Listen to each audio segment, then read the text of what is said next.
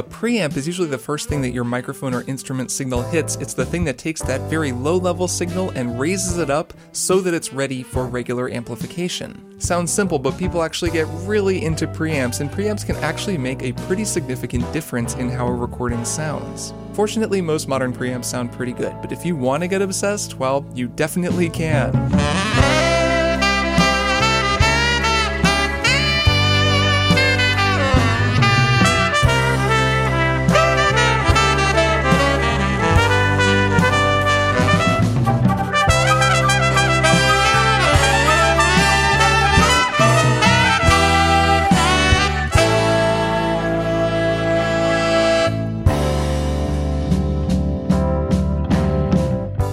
Welcome to Strong Songs, a podcast about music. I'm your host, Kirk Hamilton, and as always, I'm so glad that you joined me to talk about music recorded through Neve preamps, music recorded through Helios preamps, and sometimes music recorded through just some preamp that didn't have a known brand.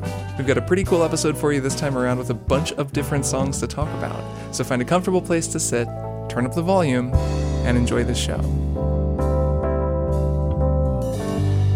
It is remarkable how many things I'm still learning about home recording. I've been making music in my home studio for more than a decade. I cut a whole album mostly in a home studio, and yet there are times when I will learn things that I feel like any beginning music engineering student would have learned. And if I had taken music engineering as a course, I probably would have already known. And while it's possible to learn a lot about music production from the internet, I mean, YouTube is incredible. It's an incredible resource for learning how to do EQ and compression and mixing and how to set up a home studio.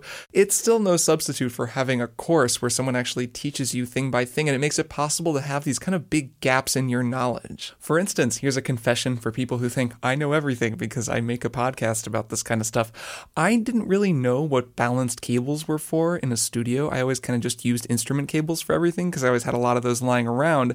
The difference is there's an extra ring on a balanced cable. It's a TRS cable, tip ring sleeve, and that's because it has two signal wires inside of the cable. And it's the same kind of cable you use for a stereo stereo cable, but in the studio you want to use those balanced cables for mono signals because they're balanced and they're they kind of don't get as much noise on them. Where if you use a guitar cable for everything, you get a lot more noise. And I was using guitar cables for things that I should have been using a balanced cable for for a long time and getting a lot of noise on the cable. And then I finally realized, oh, I need to replace all of these cables with balanced cables.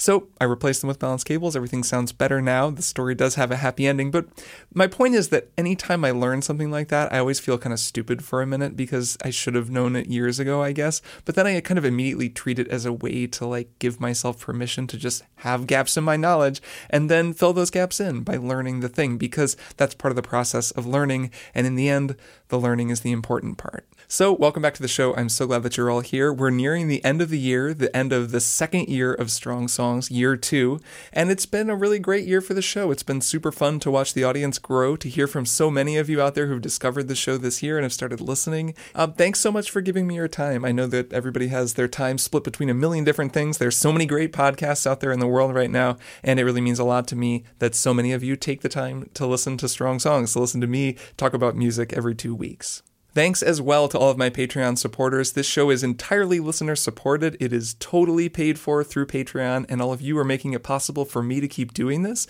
That is really cool. I want that to be true for as long as I make strong songs, and I think it will be. So thank you all so much for supporting me making this show. If you want to know more about how to help me make this show, head on over to patreon.com slash strong songs. And if you can't afford to be a patron, that's totally fine really just tell people about the show. If you like it, uh, spread the word, tell your friends. That is really an amazing way to help me out. And a lot of people have been doing that, and that's how the show has grown over the course of 2020.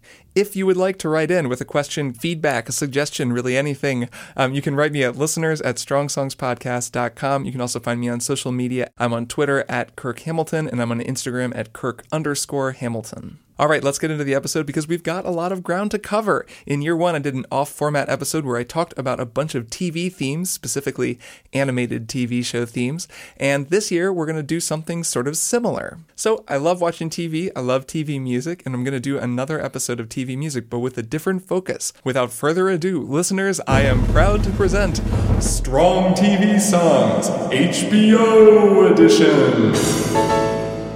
There are a lot of different themes that I could have embraced for the second ever Strong TV Songs episode. I kind of went through a lot of different possibilities, and there are a lot of possibilities that I may explore down the road. But when it came down to it, there was one network with a bunch of shows with interesting theme music and interesting music overall that I thought it would be cool to talk about on the show. And that network is HBO.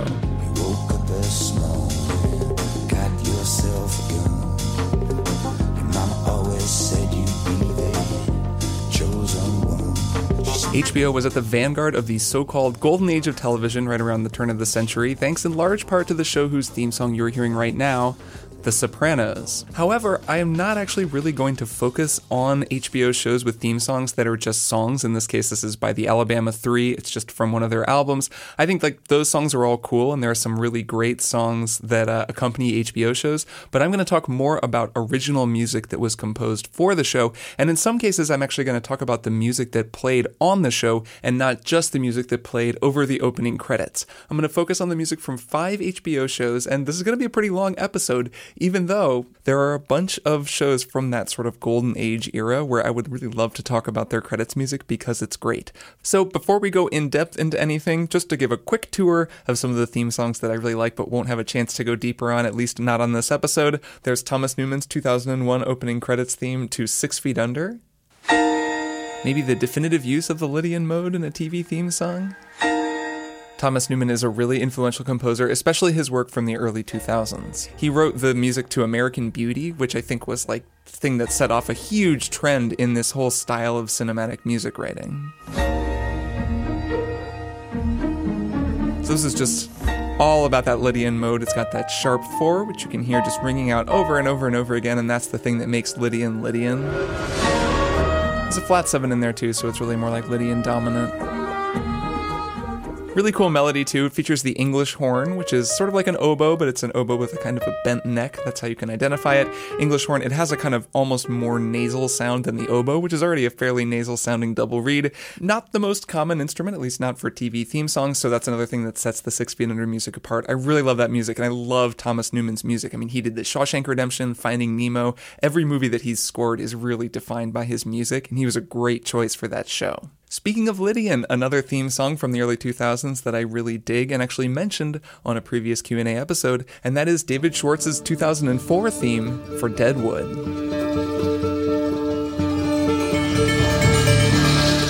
Love that sharp four over there on the right. I think that's like a dobro or something. This track actually has something in common with Fleetwood Mac's The Chain, which we talked about a few episodes ago. This is also in drop D, and it's got those big drop D power chords in the guitar. But to me, it's just all about that sharp four that they add up there over on the right channel.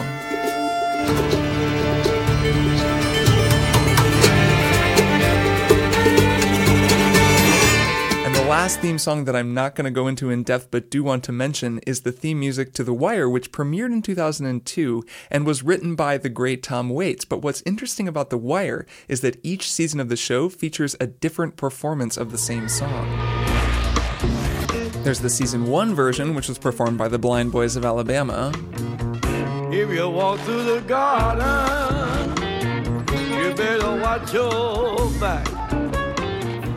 Well, I beg your pardon. Season two's version was performed by the man himself, Tom Waits. If you walk with Jesus, He's gonna save your soul. The season 3 version was performed by the Neville Brothers. He got fire in the fury at his command. The season 4 version, maybe my favorite, was performed by a group of Baltimore teenagers, which matches up with the season's focus on the Baltimore educational system.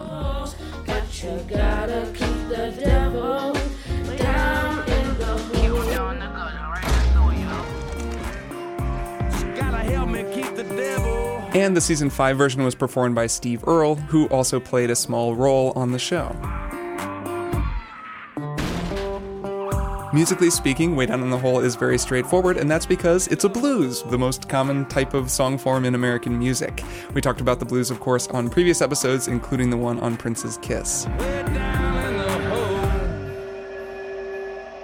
Even before what could be called the modern era of TV, the sort of 2010 to 2020 era of television, this network had a lot of important shows with a lot of important music. I think that HBO shows have been very influential over the last 20 years, and there are some really noticeable trends in theme music and credits music that have followed in the footsteps of some HBO shows. With that in mind, let's get current and let's go deeper with one of the most influential theme songs of any TV show ever. A nearly ubiquitous theme that, in just five notes, defined the show that it was introducing. Those five notes were these five notes.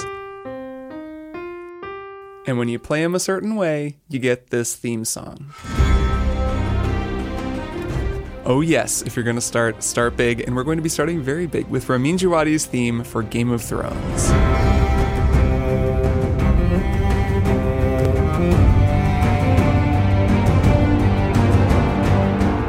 It's hard to imagine a world now where the Game of Thrones theme music doesn't exist, just like it's hard to imagine a world where Game of Thrones doesn't exist. But I remember the first time that I heard this theme music and the first time that I saw this show, I actually was not impressed. I hadn't read the books, I knew a lot of people really liked them, so I was reserving judgment on the show, but I remember thinking that the music was just kind of bland.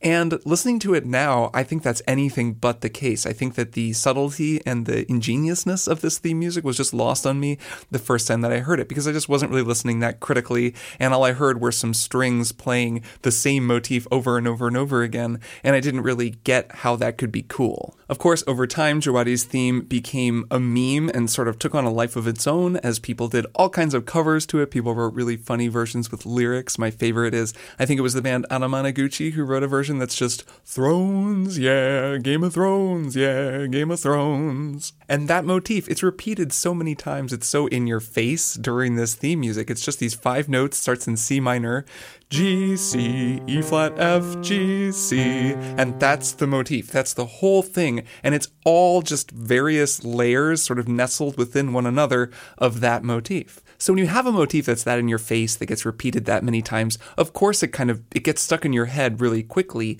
And I think that's a big part of why this theme music became such a phenomenon. Is because everyone had it stuck in their head all weeks. Like yes, it was because the show was good and everybody was really excited about Game of Thrones. Remember, this is season 1, like when the sh- when the show was good. And everybody was really excited about it. But that excitement was amplified every time you heard that music because you knew those notes told you it was time for Game of Thrones. So let's go through the Game of Thrones theme music and we can break down all of the different motifs that Djawadi uses, the ways that he takes that main motif and sort of twists it and warps it through this chord progression.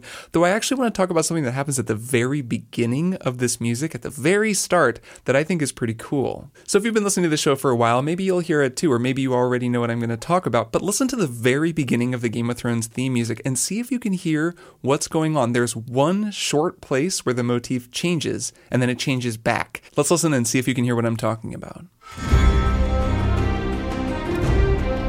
Here it comes. So, right off the bat, there at the beginning, something unexpected happens. We're in C minor, right? So, we're kind of moving between these notes, and that minor third is a big part of C minor. But for a second, the motif switches, and instead of playing the minor version, it plays a major version which is just this unexpected sort of glimpse of brightness in the middle of the theme when they haven't even really established the motif yet. It's the only time it happens in the entire recording. It's an unusual sort of parallel move from C minor to C major, and I really like it. I think it's just this neat little flourish at the very beginning. So this is minor, and this is major. All right.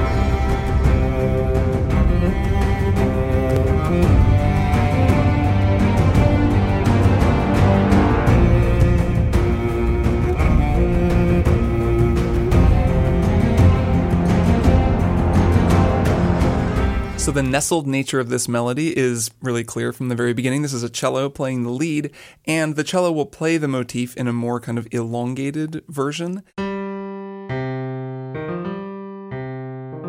And at the end of that phrase, which functions sort of as a call, the response as the other string sounds like violas and violins, will play kind of twice as fast, a compressed version of the motif over a new chord.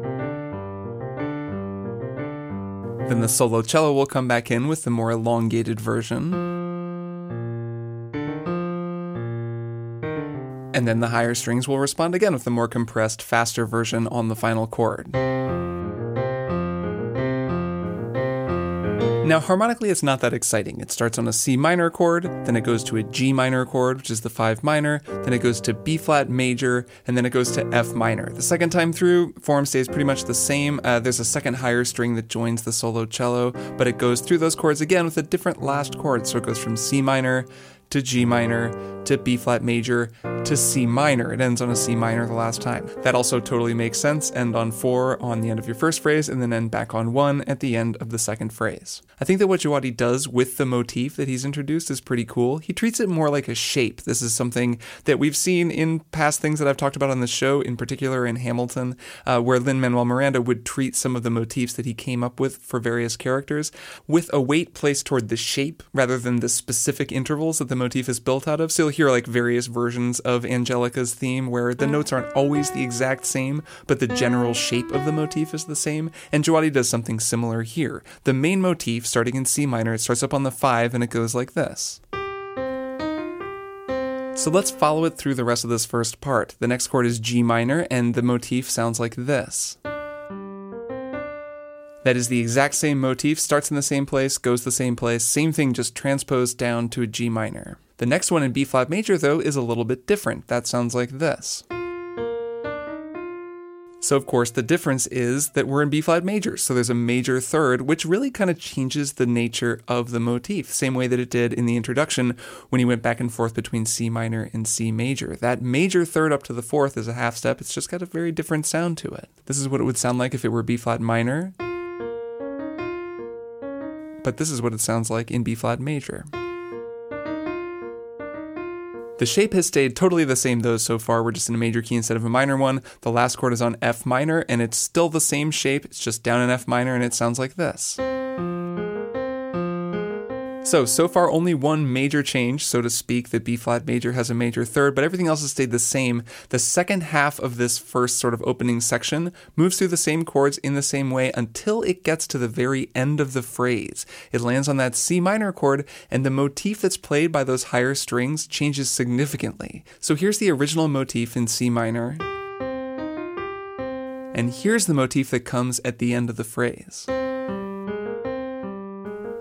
So the notes there are it starts on a C, then it drops down to a G, to an A flat, to a B flat, to a C, which is just very different harmonically than the motif has been up to this point, even though rhythmically and in terms of the shape, it's very similar. It sounds more dissonant because it starts with that half step, and you can really hear that half step rub. The G to the A flat is very present in the arrangement, and it sounds final as well. It sounds like it's coming to the end of the phrase. That's because of the note that it's arranged around. So if you think of this motif as sort of it starts on a note, then it drops down and then walks back up to that note, that's the shape that I'm talking about. And at the beginning of the phrase, it starts on that G, which is the fifth in the key of C. So the opening part of this motif and the main part of the motif as we've been hearing it so far has really kind of revolved around that note. It starts there and it returns there, and that note is the fifth. The fifth is a very unresolved sound. The fifth just does not feel like you have arrived home. It sounds like you're still kind of going somewhere. So the fact that the motif is so arranged around the fifth through all of these chords kind of keeps it moving forward until that very last phrase, that very last repetition of the motif, when it shifts and suddenly it's centered around the one, around C minor. Just goes to show you wouldn't think you could put that much thought into such a simple motif that's used in such a straightforward way, but actually you can, and it's a safe bet that Djawadi put that much thought into the orchestration when he was writing this music. So let's listen back to that first part and just listen for all of that. Listen for the very beginning when the C minor goes briefly to C major, then listen to how the motif moves through the chord progression, echoing from the longer phrase in the cello to the more quick phrase in the higher strings, and then at the very end, listen for how the motif changes changes when it arrives on that final C minor chord and drops down to the G with that half step right in there and resolves to the 1.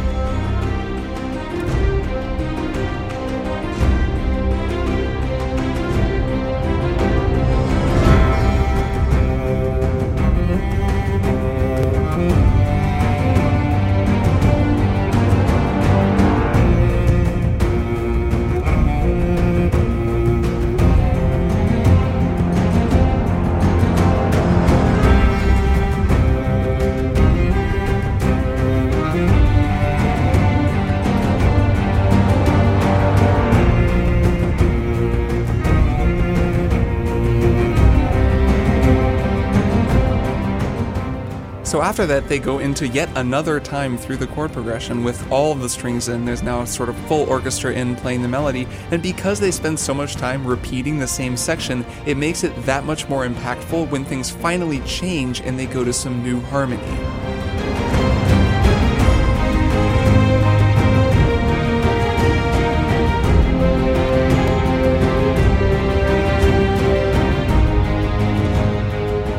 There's such a feeling of release to this section when it finally resolves up to that A flat major. That's that first chord that uh, that starts this new section, and that's the relative major of C minor. So it's this very logical place and a very nice resolution uh, for the melody to arrive at. And it's here where the kind of grandiosity of this theme really comes to the fore. So during this music, we're seeing these amazing miniature versions of all of the keeps of Westeros, and we're taking a kind of aerial tour of the continent. And it's always during this section when the A flat hits that it really starts to feel like you see the full scope of what's been going on during the credit sequence. It's when it all comes together, and I think that's by design that it happens around that A flat major resolution. The motif also changes significantly here as it kind of weaves its way through through this new chord progression. It keeps the same basic shape, but the notes change significantly. So it starts, it goes to an A flat major, which sounds like this. Then it goes to an E flat major, then to F minor, and then back to C minor. It's a significant evolution of the motif as he moves through that chord progression. Second time through does pretty much the same thing A flat major, E flat major, F minor, C minor, then A flat major, and then it does that big flat six, flat seven to one walk up. It goes A flat major to B flat major to C minor, ending on that final cool phrase that sort of drops down to the G, that version of the motif that drops down and then walks back up to the C.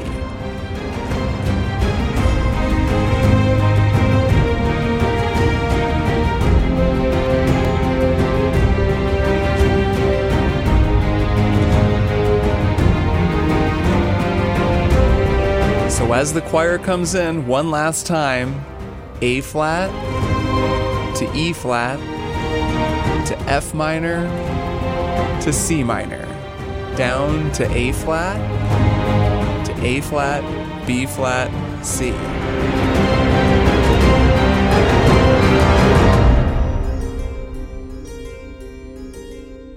Love that instrument at the end there. That's like a dulcimer or something, some kind of hammered string instrument that gives it this much more chimey kind of high frequency sound than you would be expecting, given all the Sturm and Drang of the cellos and the big orchestra and the crashing timpanis and heavy drums um, of the rest of the recording.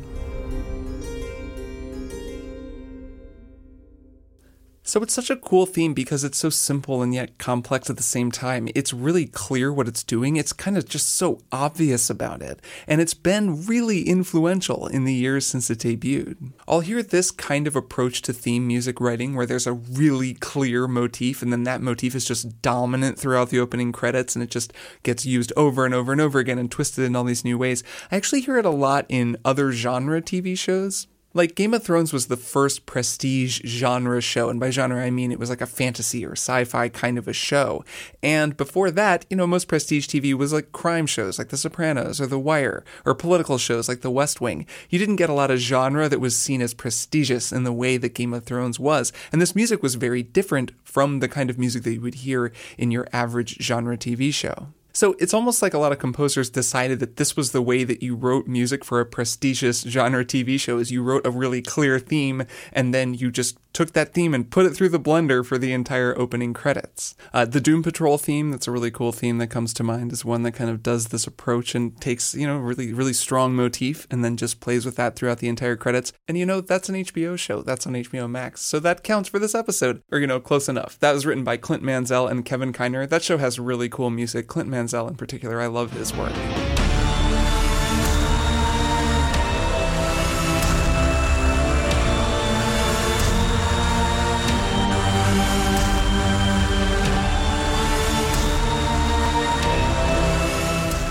Another very simple motif that just repeats over and over and over again, ever more emphatically. Also, another one of these themes that has a 6 8 time pulse underneath it. 1, 2, 3, 4, 5, 6. 1, 2, 3, dun, dun, dun, dun, dun. 6 8. It's very driving. It draws people in, clearly. Another theme song from this lineage actually also comes from another HBO show, and that is Lorne Balfe's theme to His Dark Materials. Thank you.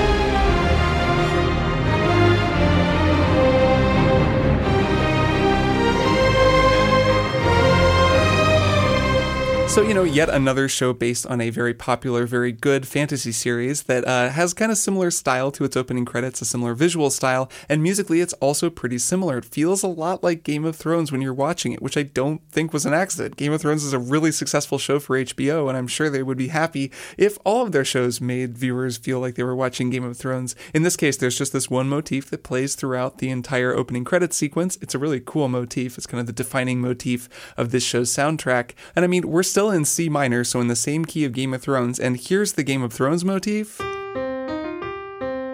And here's the His Dark Materials motif.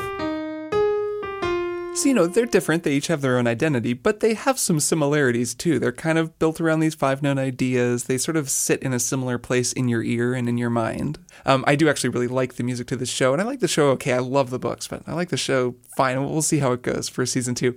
But um, I do like this opening credit sequence, and I love this thing they do at the end because it feels like such a direct nod to Game of Thrones. So here's what Balfe does at the end of His Dark Materials theme music.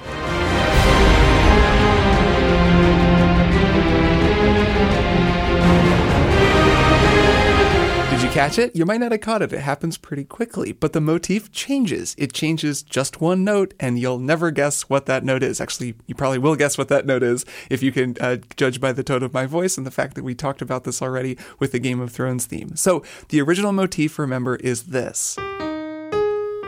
So that's starting up on the fifth, up on that G, then it goes down to the minor third, to the E flat, then up to an A flat, and then walks down to F. That's what the motif is normally, but just one time, right near the end of the credit sequence, it changes that E flat, that minor third, to a major third, and just one time the motif sounds like this.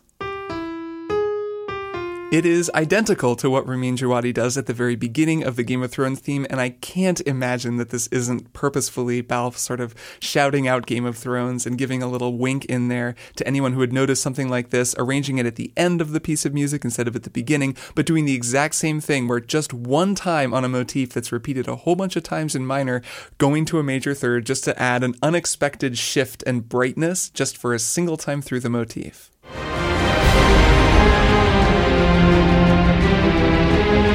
You hear it?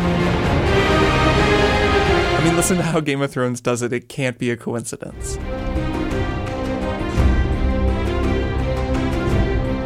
The first time I heard that, my eyes lit up and I was like, oh, come on, that's a little joke for people like me who notice that kind of thing. Of course, Djawadi's approach to writing the theme music to Game of Thrones also influenced his later music. One of the most epic pieces of music from Game of Thrones is The Night King, which is all built around a very simple motif that repeats for almost nine minutes during a climactic battle sequence near the end of the series. The whole thing is just a minor third. It's an A minor, it starts on an A and just plays A to C, back to A. But it's a testament to Djawadi's approach that he starts with such a simple motif that's played literally just on the piano, and he can start here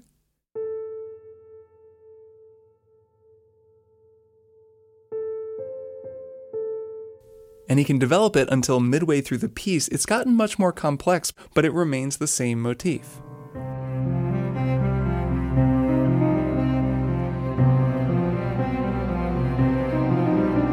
And actually, shortly after that section you just heard, Djawadi does something very clever and fun. He complexifies the motif more by introducing an older motif. You can hear it in the strings over on the left. This is just a little bit later in the piece.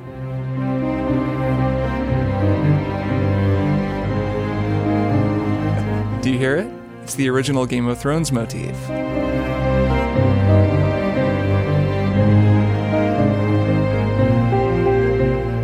So, in developing his new motif, he adds in the old motif, keeps building it. Remember, this very simple, just kind of a minor third motif, builds it and builds it and builds it until by the end of the piece, almost nine minutes later, it sounds like this.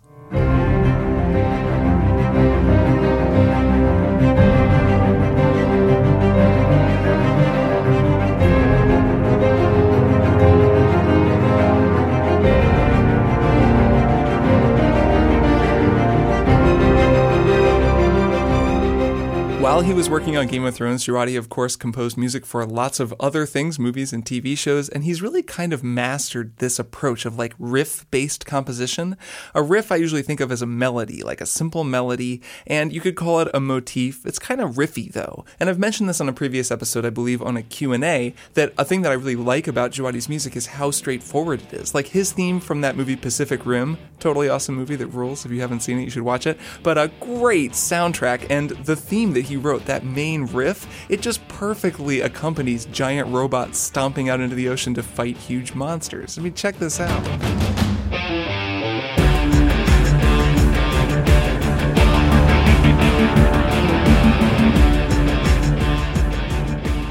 So that one features Tom Morello from Rage Against the Machine, a great riff based band that wrote a lot of riff based tunes. So it's really fitting that he would play on that theme. And I mean, that Pacific Rim theme rules. It just repeats that same riff over and over again. And I don't know about you, but it does make me want to climb into a giant robot and fight a kaiju. The last of Djawadi's themes that I want to talk about is also for an HBO show. It's a theme that he wrote in 2016, and I think it's actually really cool. I like the theme at this point more than I like the show, though I like the show when it first aired. Of course, the show that I'm talking about is HBO HBO's 2016 adaptation of Westworld.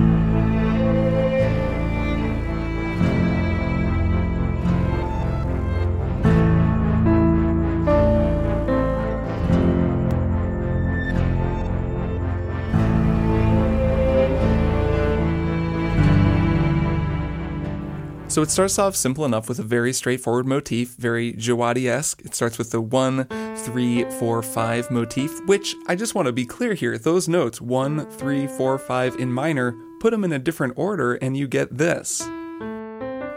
Not even that different of an order either. You just start on five and then go one, three, four, five. So very similar motif here, almost a callback here at the beginning. That said, putting them in this order, it actually reminds me of um, Jesper Kyd's original Assassin's Creed theme, which sounds like this.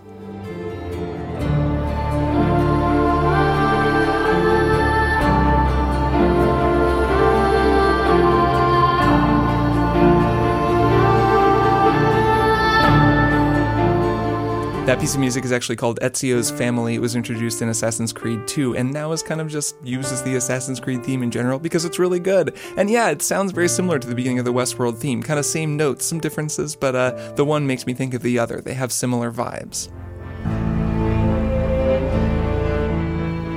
However, unlike Game of Thrones, which is very much a one motif theme song, the Westworld theme introduces that motif but then introduces some new ones.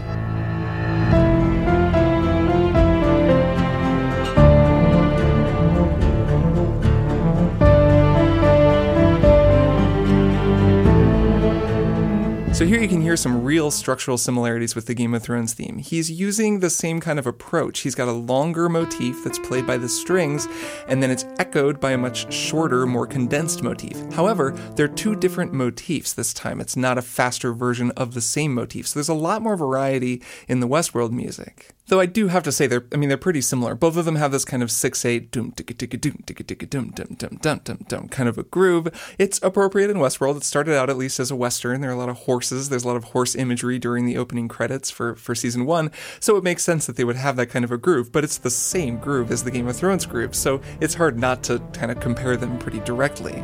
That being said, for all the similarities that the first part of the theme music has to Game of Thrones, there's a moment midway through this opening credit sequence where it totally departs and does something different.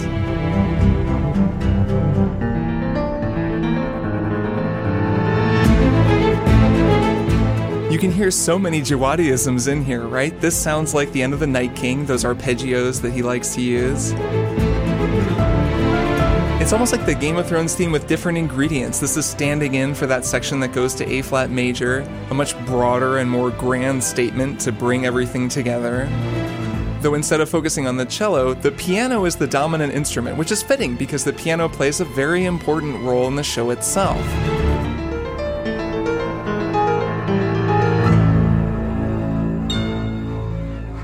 Now, that piano riff is actually the thing that I think sets the Westworld music apart. It's fitting that it's a piano because, like I said, the idea of a player piano, of a piano that has sort of, you know, a programmed roll going through it is a sort of metaphorical thing in Westworld. And it also plays an important part of the music overall. There's some really cool piano music that plays in the show's musical score outside of the opening credits.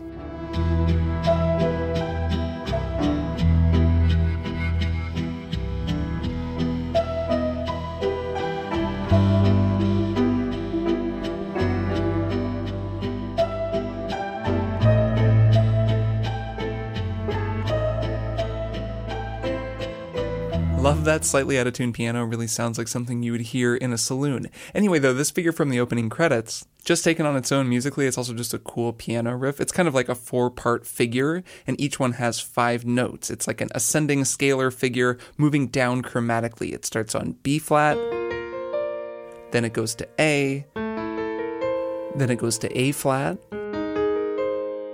and then it goes to G. That's more or less what I'm hearing, anyways, and I'm not going to go note by note because I want to get to some other music. But when you put them all together, it gets this really cool, kind of jangly, like broken robot going down the stairs effect, which I do think is kind of what they were going for. It's a really cool figure, and it's it's kind of spotlighted in the arrangement in a really cool way as well. It's the thing that sets the Westworld theme apart for me.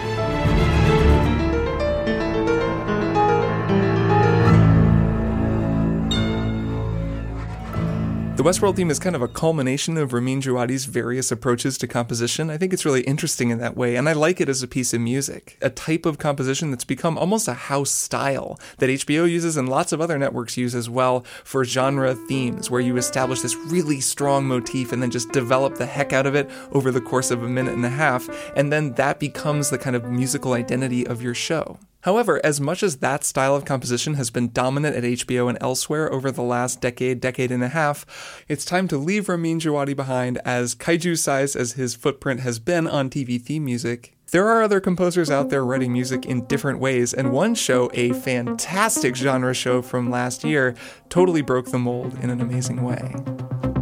I'm talking, of course, about Trent Reznor and Atticus Ross's incredible music for 2019's adaptation of Watchmen.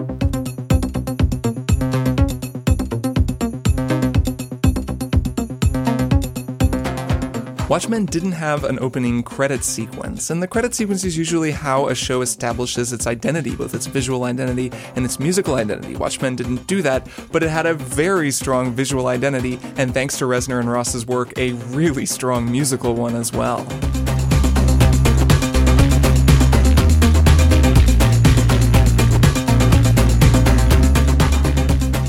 Reznor, of course, well known as the man behind Nine Inch Nails, he and Ross have worked together on a lot of different scores, and they kind of turn up from time to time. They always do something in this vein, something that's very electronic, uh, with a lot of synthesizers, a lot of electronic beats, a lot of really amazing sound design and tonal work.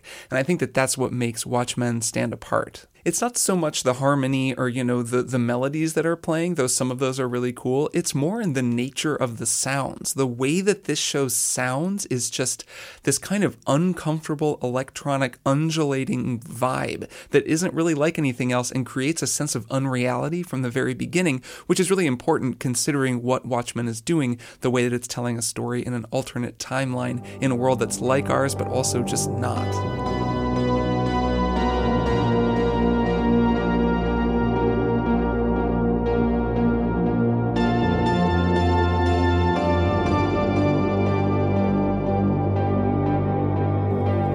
This is one of the defining tracks for me. It's called How the West Was Really Won. And, you know, it's just this really steady movement between a few notes. I mean, it's not really a whole lot of notes. Like, it's in G minor and it's kind of just going from B to B flat to A to G, but the sound of this thing is, goes way beyond the harmony. It's in these kind of almost atonal sounds that, yeah, that's going in the background. I mean, listen to this.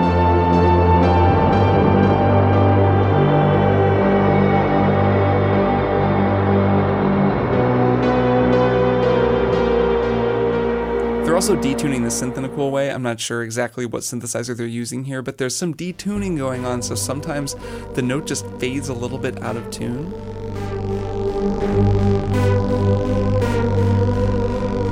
I'm exaggerating it at the end there, but that's the kind of thing that's going on, and it just creates a very uneasy feeling, which fits with the show. I recently rewatched the first episode of this show, which is amazing, by the way. You really you got to watch this if you haven't seen it. I read the book too; it's like a great follow on to the book. But anyways, I rewatched the first episode, and man, the first like 10, 15 minutes of the first episode are just this constant stressful experience. Famously, it starts with a horrifying depiction of the 1921 Tulsa Race Massacre, which is an actual thing that happened. But then when it moves to the present day into this kind of parallel timeline, things just don't feel settled and you have no idea how to feel about anything for quite a while, and the music is such a big part of the mood. Something that Reznor and Ross are really good at is developing their music and building it. Like that piece we were just listening to, How the West Was Really Won, it eventually builds into this just overwhelming, just oppressive crush of music.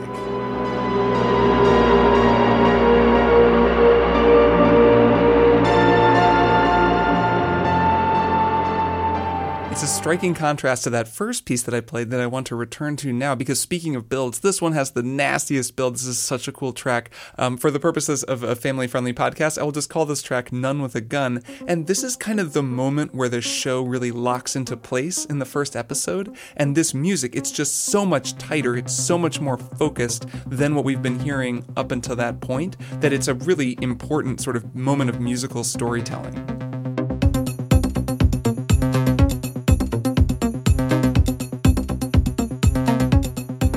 So this music plays when Angela, our hero, finally gets a kind of a suiting up montage, which is something that you expect from a superhero story, and it kind of takes a long time for Watchmen to finally get there. And even when it does, it's not the kind of like exciting heroic suiting up you know montage that you would expect. It's kind of got this very dark energy to it which both fits with the show's tone overall and also fits with what it turns out is really happening and what the story is kind of setting up. Still though it's a very satisfying very cool sequence. It's shot in a really cool way and it's edited in a way that i think really emphasizes the way that this music that reznor and ross's music kind of builds because it cuts from section to section to section in the music very quickly on the show. Like the bass is in within a couple of seconds on the show. I was struck by this watching it because I'd been listening to the soundtrack a lot, and the tune really takes its time to get to the point where the kind of electric bass is in, the full chord progression is in, and everything really kind of gets rocking by the time the guitar takes the lead. Like it's a full piece of music that takes a long time to get where it's going.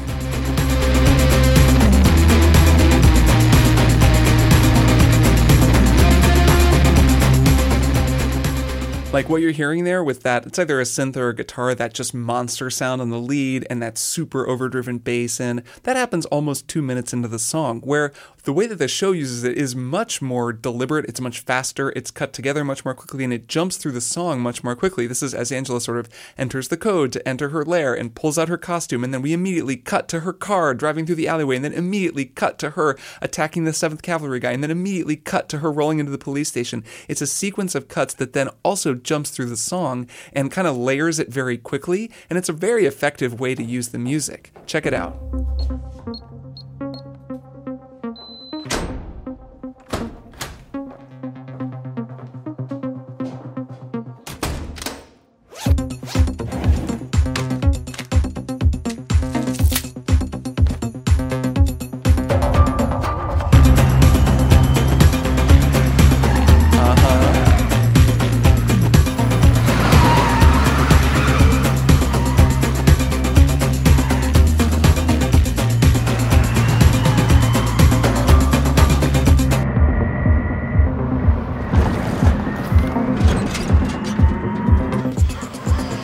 Okay, wait, wait, wait. I gotta stop. There's more we're gonna listen to. This this clip goes on a little bit longer, but there's so much cool stuff happening there already that I want to point out. I mean, this is what happens when a really good editor, really good director, really good sound designer, and really good composers all work together.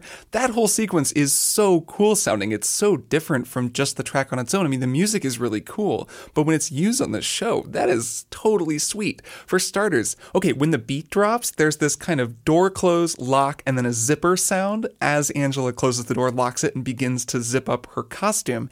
And it lines up with the music, it almost becomes like percussion elements.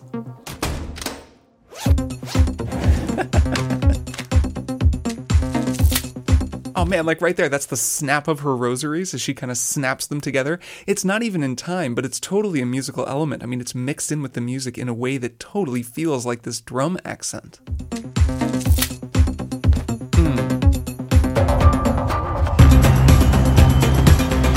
Right after this, there's another cool bit of sound design. This music is really pumping and really going, but then the camera cuts to an interior shot of the car. At the same time, they put a low pass filter over the music, which makes it sound like you're suddenly in the car and the music has been muted. All the high frequencies have gone away, and you're kind of hearing it from outside of the car, which puts you right in there with her. It's a really jarring shift of perspective, and the music shifts to accompany it. Check it out.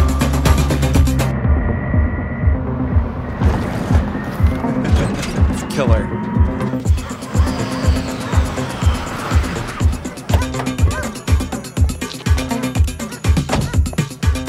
The music just has such an undeniable pulse that everything that happens in the soundtrack it sounds like a drum hit.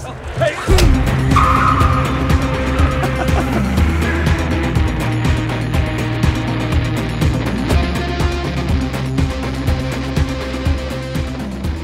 That synthesis is what makes Watchmen feel special to me. That sort of audio, visual, musical, narrative synthesis. It makes the show feel like such a considered work, and it's one of the reasons that I consider it to be one of the best TV shows I've ever seen.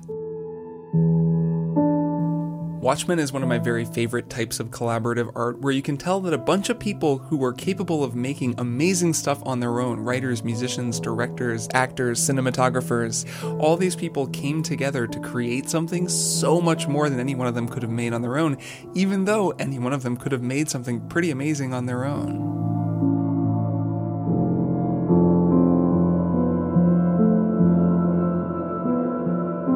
But of course, while I could talk about Watchmen music for another two hours probably, there are two more HBO shows whose music I really need to talk about. First up, this is a show whose music I mentioned on a recent Q&A because it's music that actually let me into the show. This was a show that I wasn't totally sold on at first, even though I really, really love it now and uh, and very glad that I watched it and I'm looking forward to the next season of it. At first, I wasn't totally sure, but I kept coming back because I couldn't get enough of that theme music.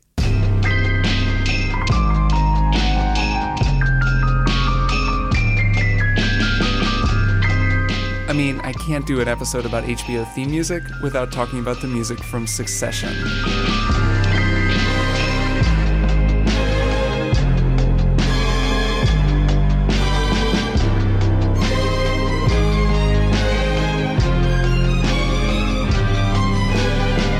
Nicholas Britell's Succession music. Where to even begin with this theme song? This theme song rocks harder than almost any TV theme song. It's one of my favorites I've ever heard, and I think that it is great.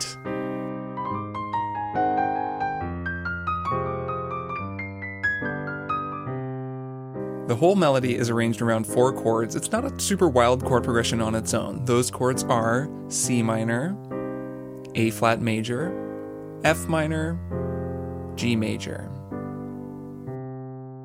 Yes, that's yet another HBO theme song that's in C minor. Who knows? Maybe there's some magic to that key that makes it work well for TV shows. I guess TV is a visual medium and you have to see your TV, so these are all shows for adults, so young people shouldn't watch them. C minor, I don't know, I can't quite figure it out. Anyway, the thing that makes Britell's Succession theme music rule so hard, it's not the chord progression, it's the melody and it's the juxtaposition of that piano melody with this thunderously weighty string orchestra and this really heavy, just nasty groove with this sub bass underneath it.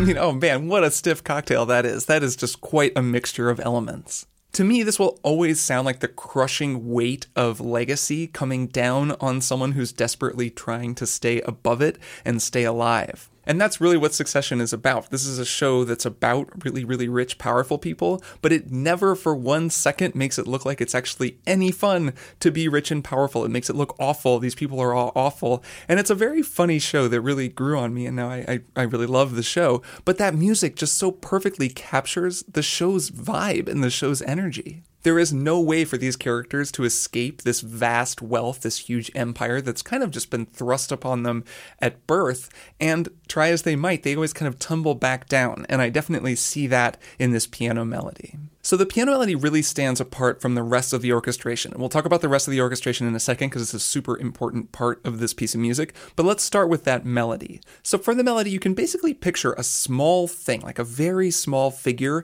trying to climb up out of a giant chasm. And the chasm is sort of following it up. And the chasm is so big, and this tiny figure is trying to get out. And each time they're kind of scrabbling up the wall, they then kind of fall down a little more, and then they climb higher, and then they fall down a little more, and then they almost make it, and then they tumble all the way back down to where they started. The imagery is so clear, and it comes across both in that kind of line, the way that the melody just gets higher and higher before coming back down, and also the chromaticism that's built into this melody. So, chromaticism just means moving in half steps, and if we're in the key of C minor, generally you would play one of a few different types of scales, maybe like a C natural minor scale or a C harmonic minor scale, but there's chromaticism in this melody that goes outside of the C minor scale and creates a lot of dissonance that gives it that kind of ungainly, tumbling feeling. Those first two phrases, each one ends with what's called an enclosure, where the target note, in the first case is a G, is enclosed by a G sharp and a G flat on either side. It's not really about the C minor scale, it's about enclosing that G in these really close half step tones so that it, it makes this kind of very tight and uncomfortable feeling in the melody. There's an enclosure in the second phrase as well, it's just that the enclosed note is a D, so it's a little bit higher. And then there's that tumble back down to earth. This is over the G chord, which is a five chord, and it's kind of a C harmonic minor scale, which is a great minor scale to use over a five chord because it gives you that major third on the five chord, the B, which is a natural seventh in the key of C minor. It gives a nice sense of resolution, but it's a sense of resolution going downward, like a tumble back home, which is something that you see a lot watching this show as these children, the Roy children, try to get away from their father, but they always come tumbling back.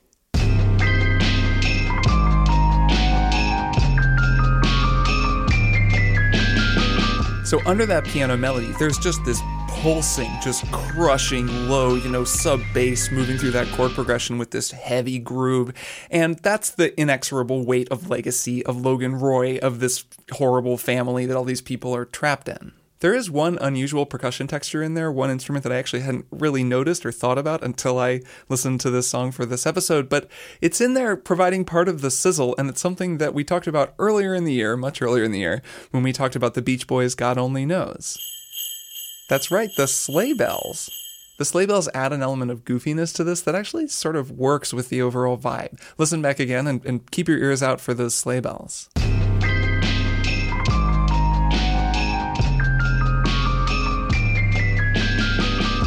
Now that moment at the end of the phrase where the snare drum plays those four sixteenth notes, ba ba ba ba, kind of behind the beat, that is the moment that makes this entire piece of music work for me. And it's because it's a moment where the melody is finally pulled back into the orbit of the accompaniment, so it works thematically, but it also just grooves super hard.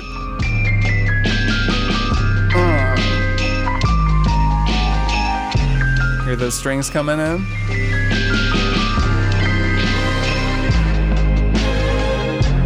So the second time through, the strings, which represent legacy, come crashing in.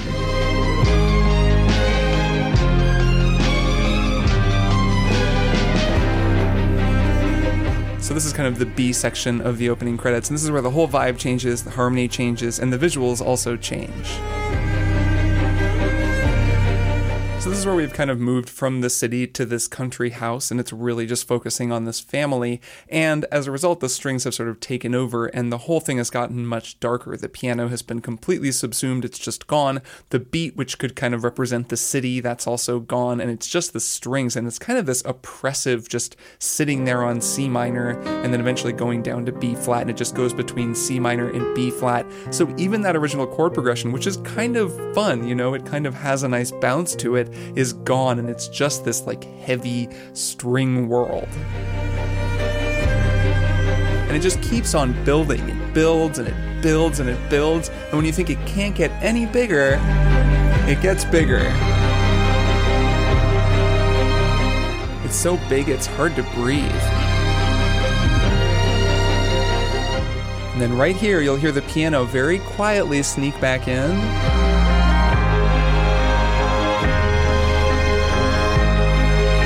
Before.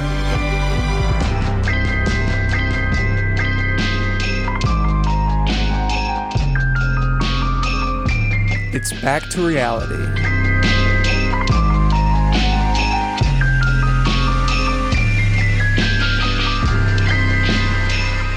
It's such a wild theme. It's like a mix between a diamond commercial and a horror movie. There are so many nightmarish elements to it. Even the filters, the EQ filters that are put over everything, like the piano has this kind of EQ filter on it, so it doesn't just sound like a piano. It has a kind of boxy sound, like they've they've trimmed off the high and low frequencies, so it's a little bit like that radio filter that just makes it sound a little bit less present and more dreamlike, and it gives the whole thing a kind of a nightmarish quality.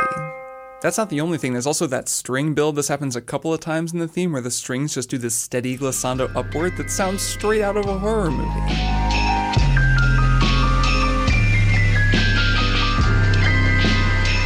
What a theme song. It's so perfectly aligned with the show. It captures the show so beautifully that I almost feel as though the show has in some ways evolved around the theme music to become even more representative of the theme music as it's gone on through its second season. This theme music has become a phenomenon a lot like Game of Thrones, and I'd be remiss if I didn't mention my favorite cover reinterpretation of it. Um, that is Demi Adejuyigbe's Kiss from Daddy, in which he wrote lyrics to the song that uh, he described describes as the rejected lyrics to this song, but I don't know why HBO would reject them if you really submitted them. I mean, they perfectly capture the plot of the show.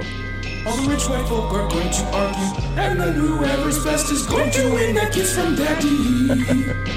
All the rich white folk are going to argue, and then whoever's best is going to win that kiss from daddy. Who will get of course, that parody really works because it actually kind of leans into how there's this sort of goofy element to this theme music, as self serious and sort of stomping and big as it is. There's also something silly about it. There's something silly about that melody, and it works when you sing silly lyrics over it. I can't think of another show where the theme music has made me like the show so much and continues to make me like the show so much, even though I like the show on its own merits. But whenever I hear the theme music, or when the theme music comes in, you know, when that theme starts to play behind a scene on the show, it just totally lights the whole thing up for me and makes it all work. We're going long and we've covered a lot of ground on this episode, but there is one more HBO show that I feel like I need to talk about on this episode. It's a show from 2014, and it's a really profound and meaningful show for me. It's also actually probably the show on this episode that I feel like the fewest of you have probably seen. I'm talking, of course, about The Leftovers.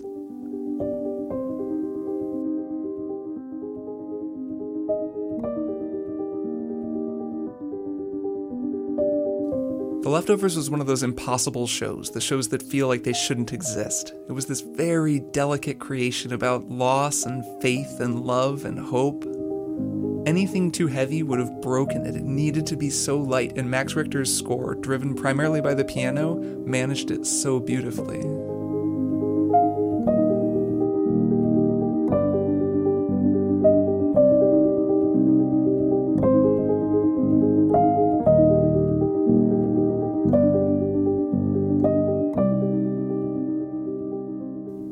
Few pieces of music move me, like that one, The Departure. And it's not just because it's beautiful music, though I do think that it's beautifully written and beautifully recorded and beautifully performed. It's also just what it accompanies and what it tends to represent on the show. So, the premise of The Leftovers is that all at once, 2% of the world's population just vanish. It's like a mini rapture. And everything else on the show isn't fantastical like that, but it takes place in a world where something impossible happened. And it was also something very sad where a lot of people lost loved ones with no warning and no explanation and no answers. And so the whole show is about this search for answers, which turns it into this really amazing exploration of the entire notion of faith. So, periodically on the show, the characters will experience these sort of transcendental moments, moments that maybe seem impossible or like something supernatural is happening, even though you could explain it away one way or another.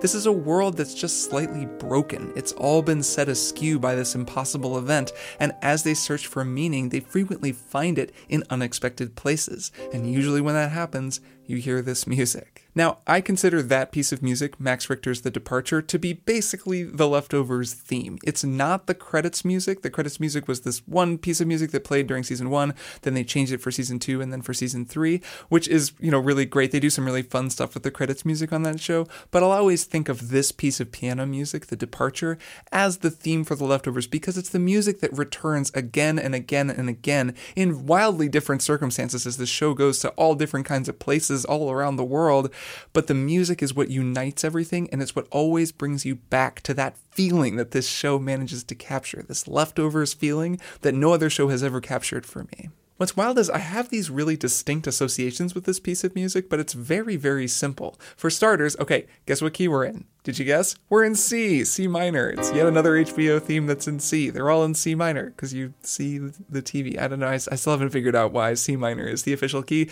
but it is. We are in C minor, and actually, the second chord is A flat major, which is also the second chord of the Succession theme. Goes to show having the same chord progression does not mean that your music will sound like other music with the same two chords. The way the piano part works is it starts in root position on C, it just moves C, E flat to G, and then it just changes the G to an A flat flat, which puts it as a sort of first inversion A flat major chord, C, E flat, A flat. So this whole thing moves around inversions. The next chord is an E flat major, but it's in second inversion, so there's a B flat down on the bottom, and then there's a G major chord, but it's in first inversion again with a B. So the bass note actually doesn't move a whole lot. It goes from C, stays on C, goes down to B flat, and then goes to B. But the chord progression goes C minor, A flat major, E flat major, G major. Okay, so my recreation is all well and good, but before we get to the melody, there's actually a really important component here that's missing from my recreation, and that's the way the piano sounds. Listen to the original. It's so much more covered, it's so much darker. And the reason for that is that it literally is covered. They have the lid on the piano closed, or at least that's kind of what I'm hearing. Now, I don't have a grand piano, but I do have a pretty good grand piano sampler. And like any good sampler, it lets you close the lid on the piano. So this is what it sounds like with the lid open.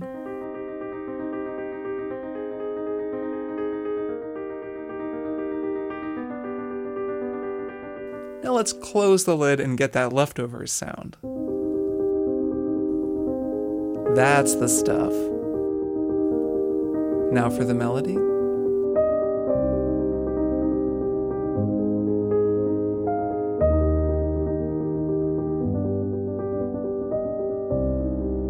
It's such a delicate melody. It's so simple. It just starts on that minor third E flat, but it really emphasizes the ninth, that D, which is also known as the second, and just leaves things feeling suspended. And it's all about that suspended sound, which adds to the sort of feeling of the numinous that this piece of music inspires. I've used the word delicate a lot when talking about the leftovers, and that's because I think it's such an unusually delicate show, and Richter's music is unusually delicate as well. It's constantly pulling this delicate feat where it starts with something so small and it grows and grows and grows, and even at its biggest, it hasn't lost that connection to that delicacy, just thanks to the care with which it was developed. The show also uses pop songs really smartly. There's this great Piano Pixies cover that I don't want to even ruin for you if you haven't seen the show. But another one of my favorite pieces is more string oriented, and it's called Dona Nobis Pacem. And it turns up at various crucial points throughout the series. And it's a piece of music that just, it just moves me, it guts me whenever I hear it.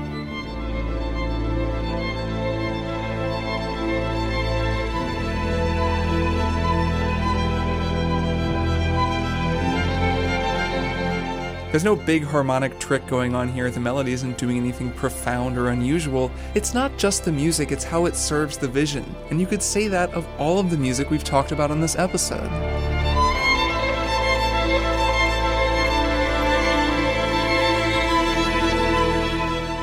It's just a beautiful sequence of notes put together with great care and used in the service of a profound creative vision.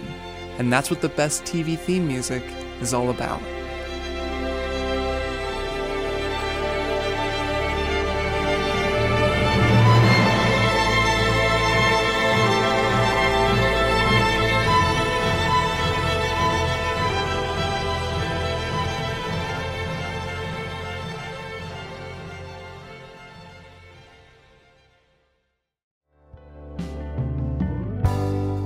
And that'll do it for my analysis of my favorite theme music from various HBO shows, some of which are some of my very favorite TV shows. I hope you liked this episode. It was really fun to make, and if you did like it, I hope that you'll consider supporting me making this show and making future episodes on Patreon at patreon.com slash strong songs. You can also support me making this show by telling people about it. I hear from so many listeners who tell their friends and their family who are spreading the word. That's really, really cool. That's how I grow my audience. So thank you so much to everyone who's done that. And if you know someone who likes music who might like this show, please do tell them about it. You can find social media, newsletter links down in the show notes. And also, we're going to have some Strong Songs merch in the near future. So stay tuned for that. This episode's outro soloist is the one and only Luke Price on the fiddle, so stick around for Luke, and I will be back in two weeks with more strong songs.